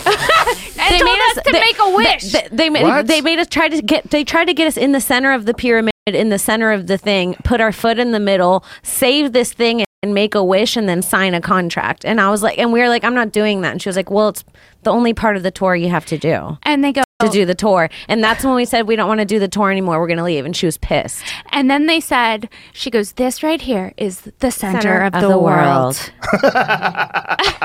no, do you have? Did you send it to I'll Jamie? find it. I'll Oh find my it. God. it. No, Wait, it she's, was- you got her on video saying this? Dude, Um, we have this lady covering, covering her, her eyes. face. Yeah, don't put that up because that, that'll be a problem. What? What? Like a video of her that she doesn't want up if she's covering her face. I mean, you can't see her face, but Yeah. it's It's- like It could you be a pro- it turn could be an and issue. she's in the corner of a I gift shop. trust It's you. this old lady. It has to be Felicity herself. Oh my god. They're all in weird So weird what clothes. do you think is going on? Okay, so basically, So this is from your experience being there. from our experience being there, Were you sober at the time? yes, yes. Why? Why were we sober? Yeah, you're gonna go to the we were fucking- driving home morning. from Arizona. Oh. Yeah, we had just You didn't know what you're gonna find. We just did a show. no, we were yeah, on our way we were, home. Right. we were on our way home. Obviously. It was early in the morning. But once you knew you had a tour, once we saw it and we're like because the staircase you can see it from so far away and then you see the pyramid and you're like something is going on here 20 cars in the parking lot, no people. you guys are exactly what they're looking for. Yeah. Two Oh my young, God. cute girls driving by yourself. With their big sunglasses. Just show up like God brought me here. it was a sign. It was 222 Yeah. and we had to I saw the staircase, and then when I climbed up and I saw the city, I was like, "OMG, I'm home." there's a post office there but there's only 10 people that live in in the town There's a Yeah. cop that lives there who went there to investigate what was going on and then Never and, left. and never left. Wow. And then he lives there now. I'd like to watch. Center of the see world what the fuck those people are up Dude, to. it was probably an having a eerie party every night. energy. It's It- like, maybe it's not. Maybe they're just playing golf and fucking listening to old records. No. How do you know? because when you got went there, you know. Really? Yeah. you have a sixth sense when it's a cult Y- you feel it in your body we had to get the fuck out of there quickly. After we got locked in the pyramid, Joe, I said, "Hey, it's time to go, Mama. Get in the car. Mommy and Mama are leaving." Whoa. Mommy and Mama Honey. left. Sweetie. Jesus. Mommy and Mama packed their blunts and they got out of there. we call ourselves Mama and Mommy. What was the in, in the contract? It, it was just saying that we were there. We and It's that the we exact time that we were at the center of the world. and that you were agreeing that that was the center of the world. Yeah. Yeah. So they're getting data on how many people agree. Look, we And then they took our names. compliance. They took our names. Yeah. They and took then, your name? and then we're like, "Can we film?" And she's like, "Yeah." But and you then only can say nice things. you're not going to say anything bad, are you?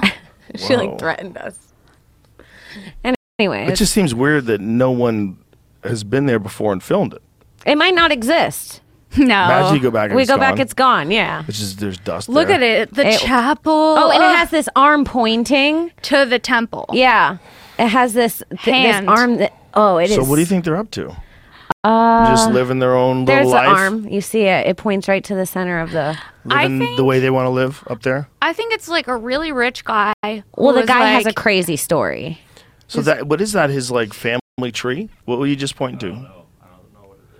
What is this like? Oh, they do this. it's like the Latvian- history. They have like it's called like the history Of the world. No, it's the history of something, and they have like Things that mattered to him. major events in history. History of humanity. Yeah, and the guy who came to do that on the granite, the guy came to do that from Europe on the granite, and he never he never went back to his family afterwards. Yeah, he, he left left his his family. Sounds like a cool place. you guys are selling it.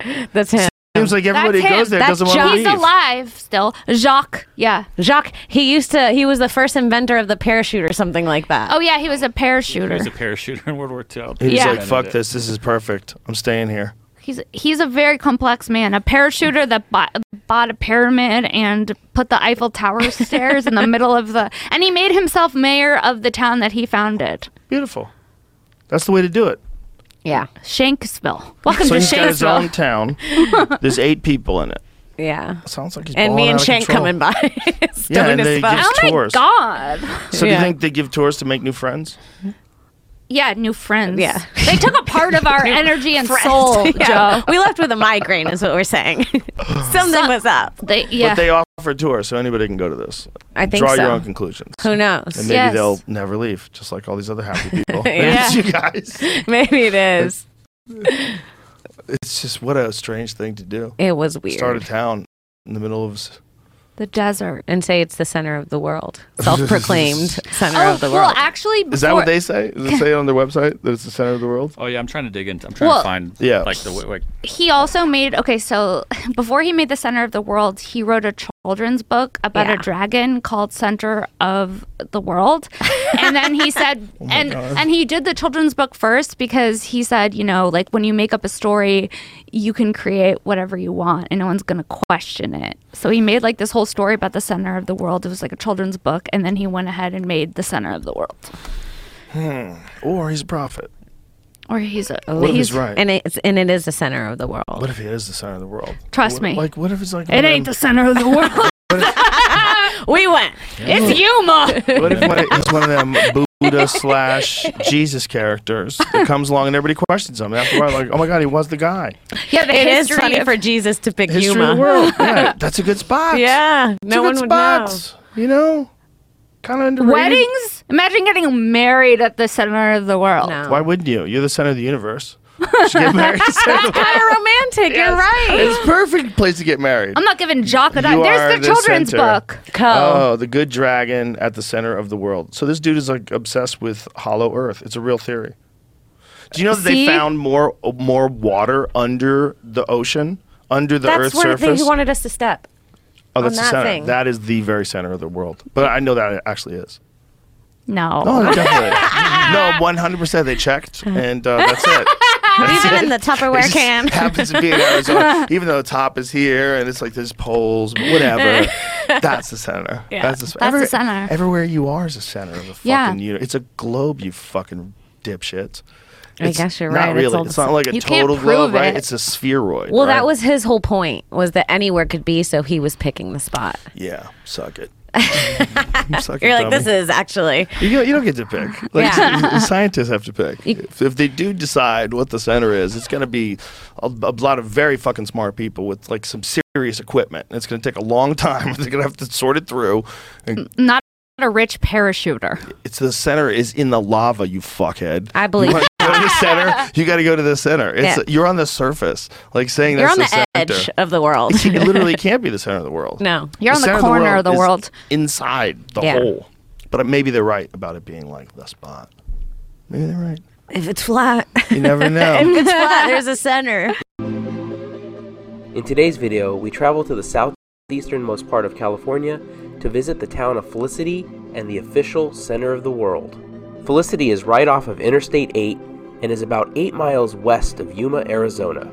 You can't miss it from the freeway, but there are still plenty of signs that lead you there. When you reach the property, you enter via a driveway adorned with flags from around the world. When you get there, one of the first things you'll notice, and this is easily visible from Interstate 8 as well, is this stairway that leads to nowhere. The stairway was originally part of the Eiffel Tower in Paris. It was removed from the Eiffel Tower in the 80s when repairs were done to the structure, and Jacques Istel, who owns and operates the Center of the World, purchased it at an auction. It's always amazing what unexpected things you'll find when driving around.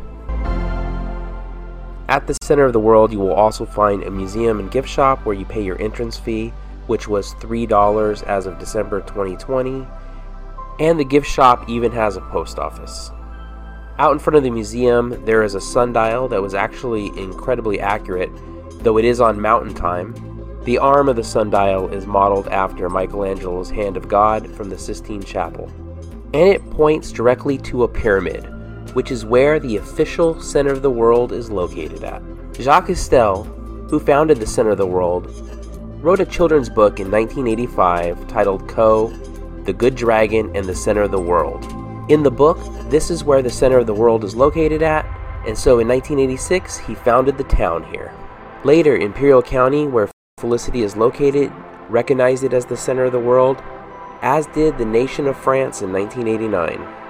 Also, when you stand on the center of the earth, you face the church on the hill and you get to make a wish. And they give you a certificate saying that you visited the center of the world. Past the center of the world is by far the most impressive thing at the site the Museum of History in Granite. The Museum of History in Granite is huge and it includes 18 granite monuments that are very detailed in the history it presents.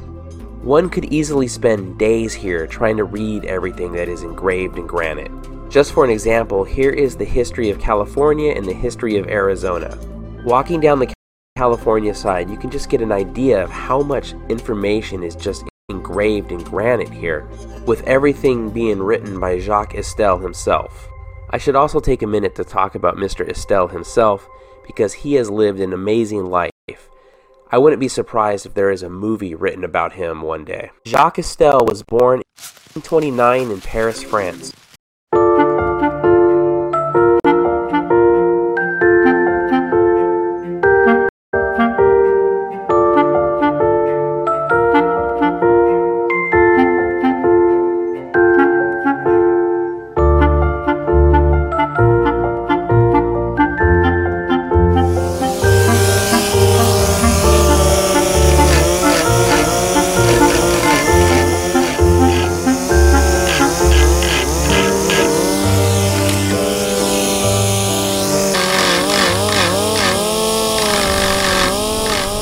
After I sold my company, we had bought some land after the Korean War. And I said to my wife, well, we're going to go sit in the desert and think of something to do. Museum of History in Granite started simply because I wanted to remember my parents and their friends and our friends. I thought it would be nice to have a serious monument sitting in the desert.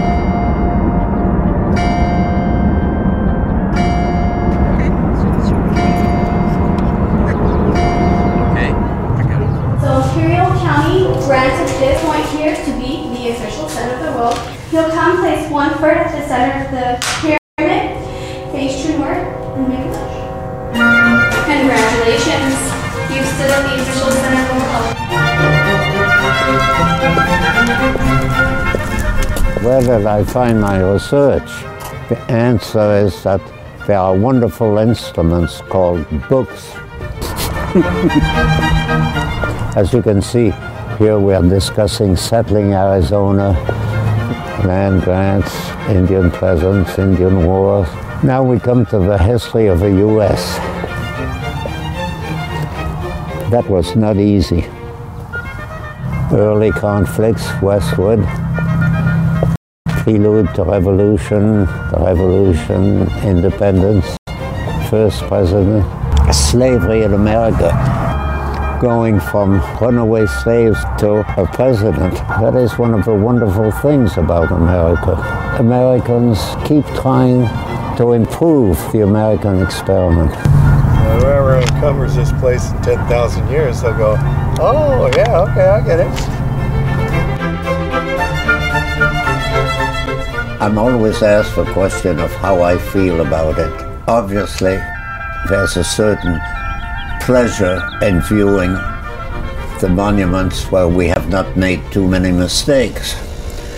But all I can think of are the empty panels and the work ahead.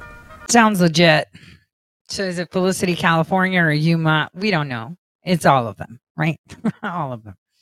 But here is a whistleblower talking about non human biologics. And this is where thinking hats need to go. So we had a barrage of experiments happen in the past century from 1900 to 1999, and they're still ongoing. Now, these experiments uh, were conducted on the US population and the global co- population. We are all uh, realizing it. But there were also other experiments, experiments such as, you know, making people more bioelectric, um, uh, allowing for mm, integrating technology, uh, bringing them back to the basics of silicone based. I mean, there are a bunch, but you know, the technology you see, they may be non human biologics, but would you be able to tell the difference? See, think of it this way there could be something like androids, right? You in movies have seen androids that look human, right? Obviously, they make this whole AI speaking funny, right? It's a trend on TikTok now where people make money by responding as an AI. I will respond as you say things and I will keep a blank face. You know, the tone. Know that tone very well. Understand the tone very well in the way, you know, people speak and how they respond. Ah, you know, Antarctica is going to come into the focus very soon. And I think it's going to be pretty much a blast. But I, I believe that we need to push that a little bit faster. Here's the whistleblower testimony. Thank you, Mr. Chairman, and good morning to our witnesses who are testifying today. I want to thank each of you for being here to discuss a topic of grave importance to our national security. Earlier this year, a Chinese spy balloon was shot down off the coast of my home state of South Carolina. Since the Roswell incident in 1947, Many Americans have wondered about the dangers of unknown objects crisscrossing our skies. Whether these are UAPs or weather phenom- phenomena, advanced technology from American allied or enemy forces, or something more out of this world. So, my first question I have several questions, and I'll, I, if we can just be quick on these first two, I'm going to ask each of you the same question, um, and then I'll get to each of you individually. Uh, the first one when you reported your experiences with a UAP, did any of you face any repercussions with your superiors, yes or no? No. No. I've actually never seen anything personally, believe it or not. So. All right. Um, and then do, do you believe there's an active disinformation campaign within our government to deny existence of UAPs, yes or no? I don't have an answer to that. Previ- previously stated publicly, yes. I think previously with like Project Blue Book, yes, but currently I don't speak for the United States government. Okay, thank you. Um, I have a few questions for Mr. Graves. Um, what percentage of UAP sightings, in your belief, go unreported by our pilots? This is an approximation based off of my personal experience speaking with a number of pilots, but uh, I would estimate we're somewhere near 5% reporting perhaps. So, like 95% basically don't report seeing UAPs. That's just my personal estimate. Um, in the incident off Virginia Beach, do you believe the Navy took the danger to your aircraft seriously after it was reported? Absolutely. Um, A few questions for Mr. Fravor. As an expert naval aviator, have you ever seen an object that looked and moved like the Tic Tac UAP? No. Did the Tic Tac UAP move in such a way that defied the laws of physics? The way we understand them, yes. Many dismiss UAP reports as classified weapons testing by our own government, but in your experience as a pilot, does our government typically test advanced weapon systems right next to multi million dollar jets without informing our pilots? No, we have test ranges for that. It took over 15 years for your encounter with the Tic Tac to be declassified. Do you feel there was a good reason to prevent lawmakers from having access to this footage? No, I just think it was ignored when it happened and it just sat somewhere in a file. Never got reported. in a drawer. It happens a lot up here. Shocker. Um, Mr. Grusch, uh, a couple of questions for you too, sir, this morning. Um, what percentage of UAPs do you feel are adequately investigated by the U.S. government? Of the 5% that are reported. um, I can only speak for uh, my personal leadership over at NGA. I tried to look at every report that came through that I could Mhm. triage. So do you believe that officials at the highest levels of our national security apparatus have unlawfully withheld information from Congress and subverted uh, our oversight authority? there are certain elected leaders that had more information that I'm not sure what they've shared with certain Gang of Eight members or et cetera, but uh, certainly uh, I would not be surprised. Okay. You've stated that the government is in possession of potentially non human spacecraft. Based on your experience and extensive conversations with experts, do you believe our government has made contact with intelligent extraterrestrials? Something I can't discuss in public setting. Um, okay, I can't ask when you think this occurred. um, if you believe we have crashed craft, uh, stated earlier, do we have the bodies of the pilots who piloted this craft? As I've stated publicly already in my News Nation interview, uh, biologics came with some of these recoveries. Yeah. Um, were they, I guess, human or non human biologics?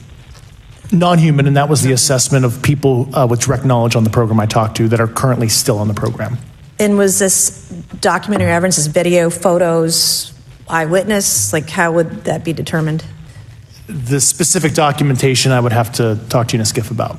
Gotcha.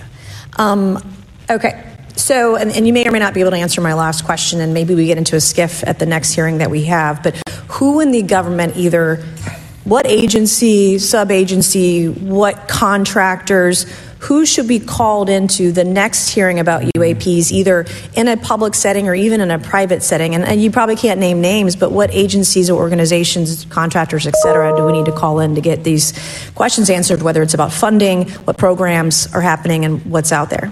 I can give you a specific cooperative and hostile witness list of specific individuals uh, that were in those. Uh, that's you after the hearing. Super. Thank you. And I yield back.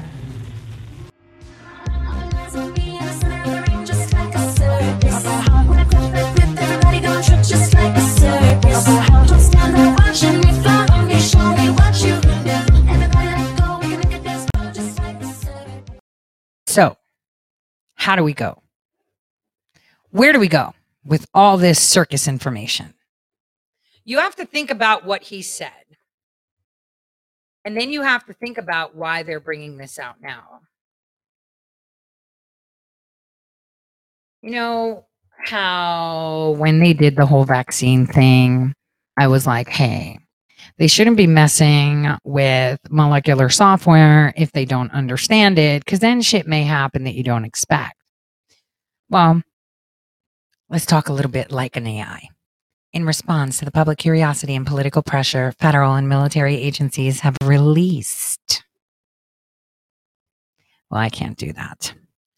See, Grusch, who testified, said a lot of things that a lot of people have been thinking about. Project Bluebeam, uh, talking about non human biologics. He also made mention in a quote when he was asked, so they come from outer space? He said, well, not necessarily. Their origin cannot be deemed to be not of this earth. That was key. And then you have to think to yourself if they've conducted such experiments in this scenario where the government was involved in creating superhumans or non human biologics, hybrids, whatever, right? That's also playing with fire because you don't know what they're capable of.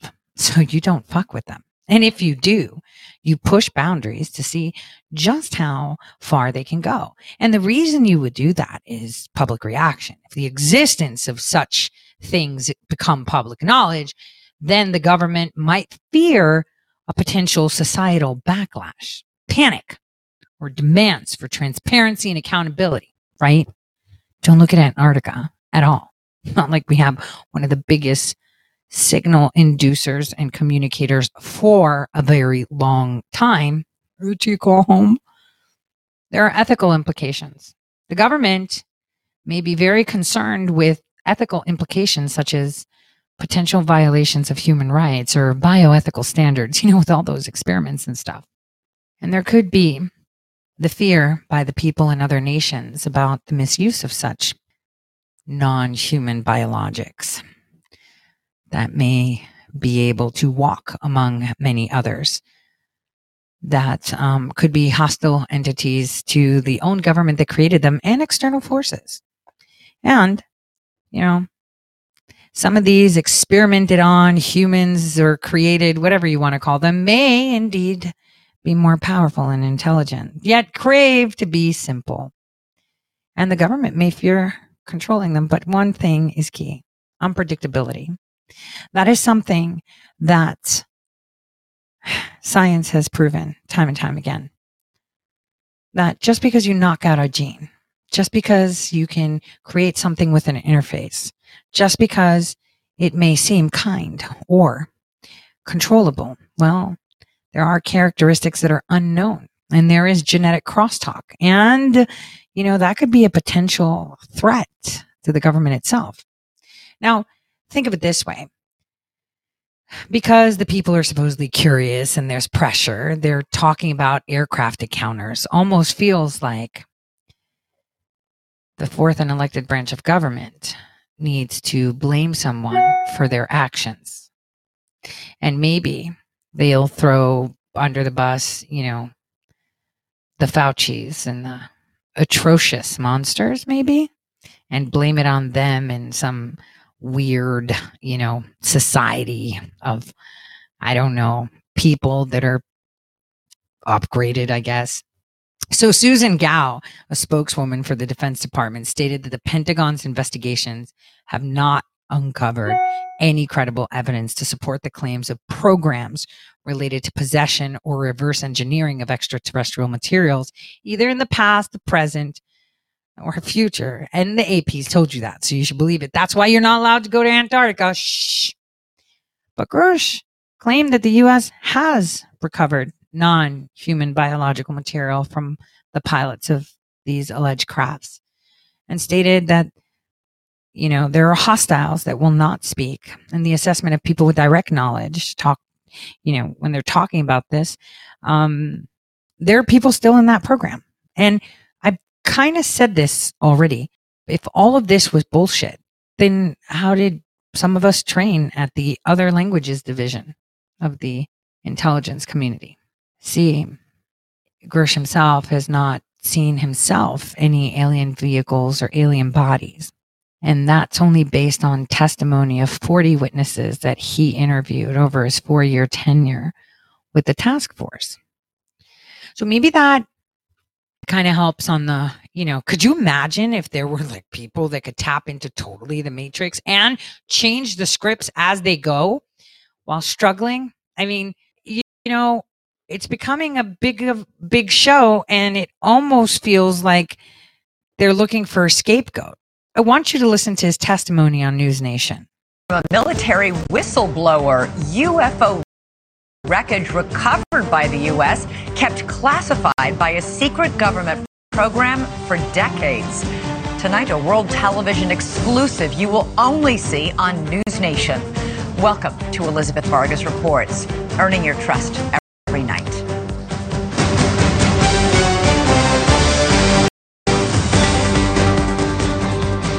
UFOs exist. The U.S. government found quite a number of them, and they are indeed of non human origin. Those are the explosive allegations from a former intelligence officer tonight in a whistleblower complaint that the inspector general is taking very seriously. 36 year old Air Force veteran David Grusch is exposing what he calls a top secret military program that has reportedly found wreckage of fully intact UFOs. The government now calls them UAPs or unidentified anomalous phenomena. For years, there have been whispers and rumors that the government had aircraft of non human origin. This report is the first evidence it might be true. The inspector general has called Grusch's complaint urgent and credible. Tonight, we have a world television exclusive interview with the whistleblower in which he claims we not only have the aircraft, but the government has been keeping much of it secret from Congress and from the public. News Nation senior national correspondent Brian Entin is here with the story, and this is a blockbuster. It is a blockbuster. It's really hard to wrap your mind around this. I've been working on this for the past couple of weeks. I'm still having a hard time processing right. uh, processing all of it. All over the last couple of years, it sort of became mainstream to discuss UFOs. The government has released videos. They've acknowledged that we don't know what some of this stuff is out there that we have on camera, but this really takes it all to another level.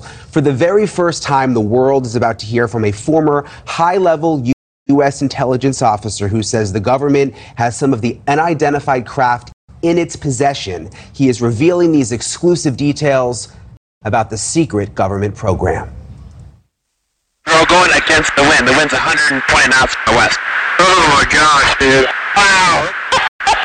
We have all seen these blurry videos of unidentified flying objects, video evidence, if you will, that old tales of UFOs may not all be conspiracy theories. In recent years, Congress starting an official U.S. government unidentified aerial phenomena task force, recently renamed the All Domain Anomaly Resolution Office, or AARO. And now, in a News Nation exclusive, David Grusch, an Air Force veteran, former member of that task force, and veteran of the National Geo Spatial Intelligence Agency is formally blowing the whistle on secrets he says no one has ever shared publicly before. You are one of the most trusted former intelligence officials in the US defense and intelligence establishment. Yes, I was. You were trusted with the most intimate secrets. Yes. Grusch sitting down with award winning investigative journalist Ross Coulthart, who's reporting for News Nation and has spent years reporting on the UFO question. What conclusion did you come to at the end of your time on the UAP task force? Uh, the UAP task force was refused access to um, a broad crash retrieval program. When you say crash retrieval, what do you mean? Uh, these are retrieving non-human origin uh, technical vehicles, you know, call it spacecraft if you will, non-human, exotic origin vehicles that have either landed or crashed. We have spacecraft from another species. We do, yeah. How many? Quite a number. You're kidding. No. I thought it was totally nuts, and I thought at first I was being deceived. It was a ruse. People started confiding in me. They approached me. I have plenty of current and former senior intelligence officers that came to me, many of which I knew almost my whole career, that confided in me they were a part of a program. They named the program. I've never heard of it. And they, they told me, based on their oral testimony, um, and they provided me documents and other, other proof, that there was, in fact, a program that the UAP task force was uh, not read into. Grusch alleges the U.S. government has recovered non human craft for decades. He's filed a whistleblower complaint saying he gave what he calls the classified proof to Congress and the intelligence community inspector general. News Nation has confirmed David Grusch's credentials and resume. We've not seen or verified the alleged proof he says he's provided to investigators. He says he can't show us the proof for national security reasons. He also tells us he's not seen photos of the alleged craft himself, but has talked extensively with other intelligence officials who have. If you're right, if you're telling us the truth, everyone, the entire American public, has been lied to for decades. Yeah, there's a sophisticated uh, disinformation campaign targeting the U.S. populace, which is extremely unethical and immoral. You are saying to the human race, for the first time, an official intelligence representative at a high level from the US government is saying publicly, we are not alone. We're definitely not alone. Absolutely, the data points empirically that we're not alone, yeah. Do we have bodies? Do we have species of. Well, non-human? naturally, um, when you recover something that's either landed or crashed, um, sometimes you encounter um, dead pilots. And uh, believe it or not, as fan- as fantastical as that sounds, it's true. It's also harder for people to wrap their minds around the concept of a crashed object from somewhere else. It's easier to accept that, yeah, we see things in the sky that we can't explain. Journalist Leslie Kean broke Grusch's whistleblower story this morning in the debrief. Miss Kean's career has been mainstream and credible, having written a series of reports on UFOs in the New York Times dating back to 2017. He has the credentials, but there's no documents that he's handed over. There's no pictures. And as a journalist, you want to see documents, you want to see pictures. Does that raise a red flag? Not at all, Brian. I mean, you mean documents that actually describe the craft? Correct. Yeah, like government Yeah. documents, or to, to be able to see it for ourselves. Of course, don't we all want that? And uh, the problem with that is all of that information is classified. You know, as we said in the story, everything that Grusch told Congress and told the the um, Inspector General of both the IC, the Intelligence Community Inspector General, and the Department of Defense Inspector General, all of that information is classified. In 2017, Kean reported exclusively in the New York Times that the Pentagon had a secret UFO program. Three years later, the Pentagon confirmed her story. Her latest report is even more explosive, but Kean says she has multiple sources who back up Grusch's story. I believe it because of all the sources I have who have told me the same thing. So who am I to doubt these very, very high level people who have been inside these programs for decades, have done their work, and are all telling me the same thing? I mean, I, I don't think there's some kind of conspiracy among all these people who don't know each other to make something like this up. So I've got to be blunt about this. You're not making this up. This is not a lie. No, absolutely not. Because everybody watching this right now is looking at your face. Mm-hmm. They're going, is this guy for real? I am for real. And I'm, you know, I'm sitting here at great personal risk and obvious professional risk by talking to you today.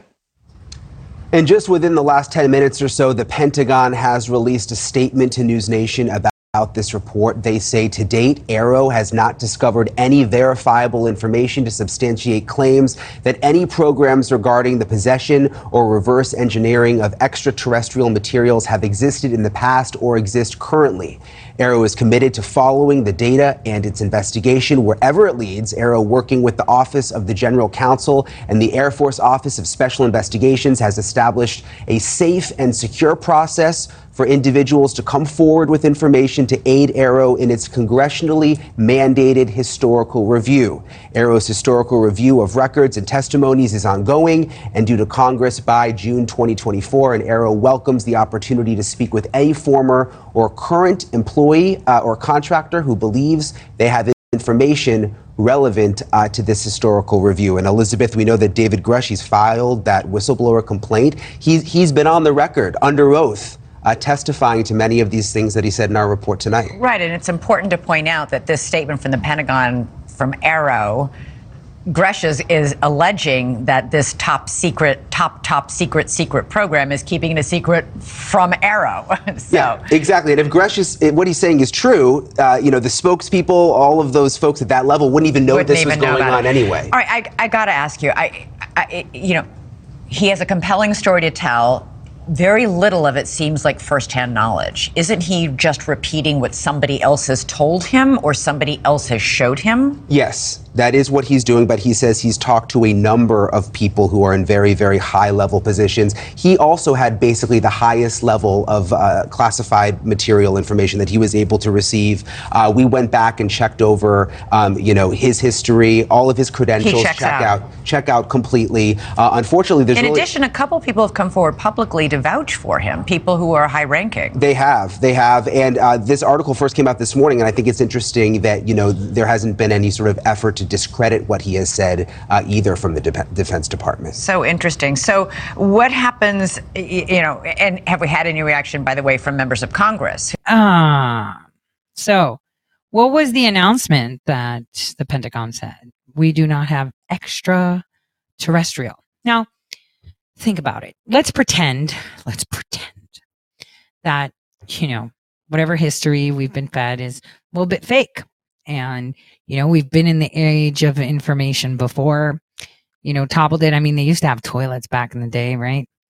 And let's pretend, you know, you find people washed up, you know, because remember how we did that whole thing in Africa where I walk you through how there were people living in Antarctica in the 1400s and they discovered them and how, you know, suddenly that changed a little bit and, you know, uh, the story went a little bit and, you know, everything's changing. Well, let's pretend that they found people that have been around for a long time there. You know, it's kind of like if we feed into the theories of the earth not being the way it's supposed to be, let's just imagine that the Pacific coasts are all aligned. So you've got the Pacific coast of the US aligned with the Pacific coast of China and Japan.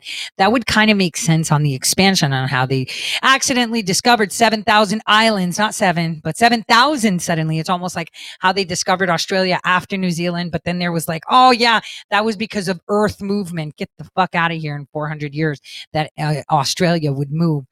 See, you can catch them when they're lying and just think about it. Let's just pretend that they it's not extraterrestrial and so that's true.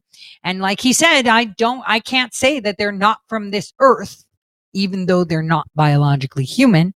And so let's just think right that that has happened right that that that the non-human biologic are from here and that the government had a hold on it. I mean you know look at all not allowed to go to this part but you could go to that part. No we have tech but we really don't and we're really upset with russia too and so, you know, we get to the point where we're just like, okay, why? What is the purpose of this happening?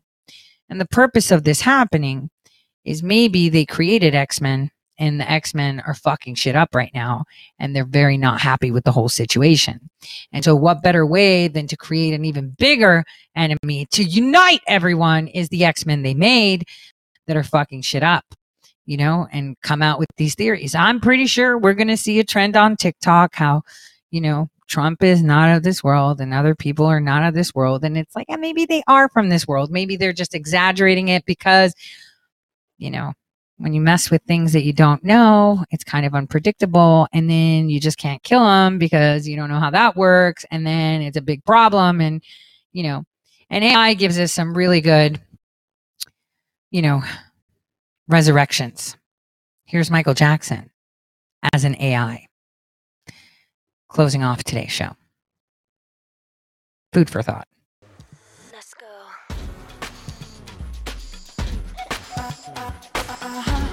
Let me see what you can do. I don't think they're ready for this one. Yeah. Like a what? circus. I wanna that everybody just like a circus. Don't stand there watching me, follow me, show me what you can do.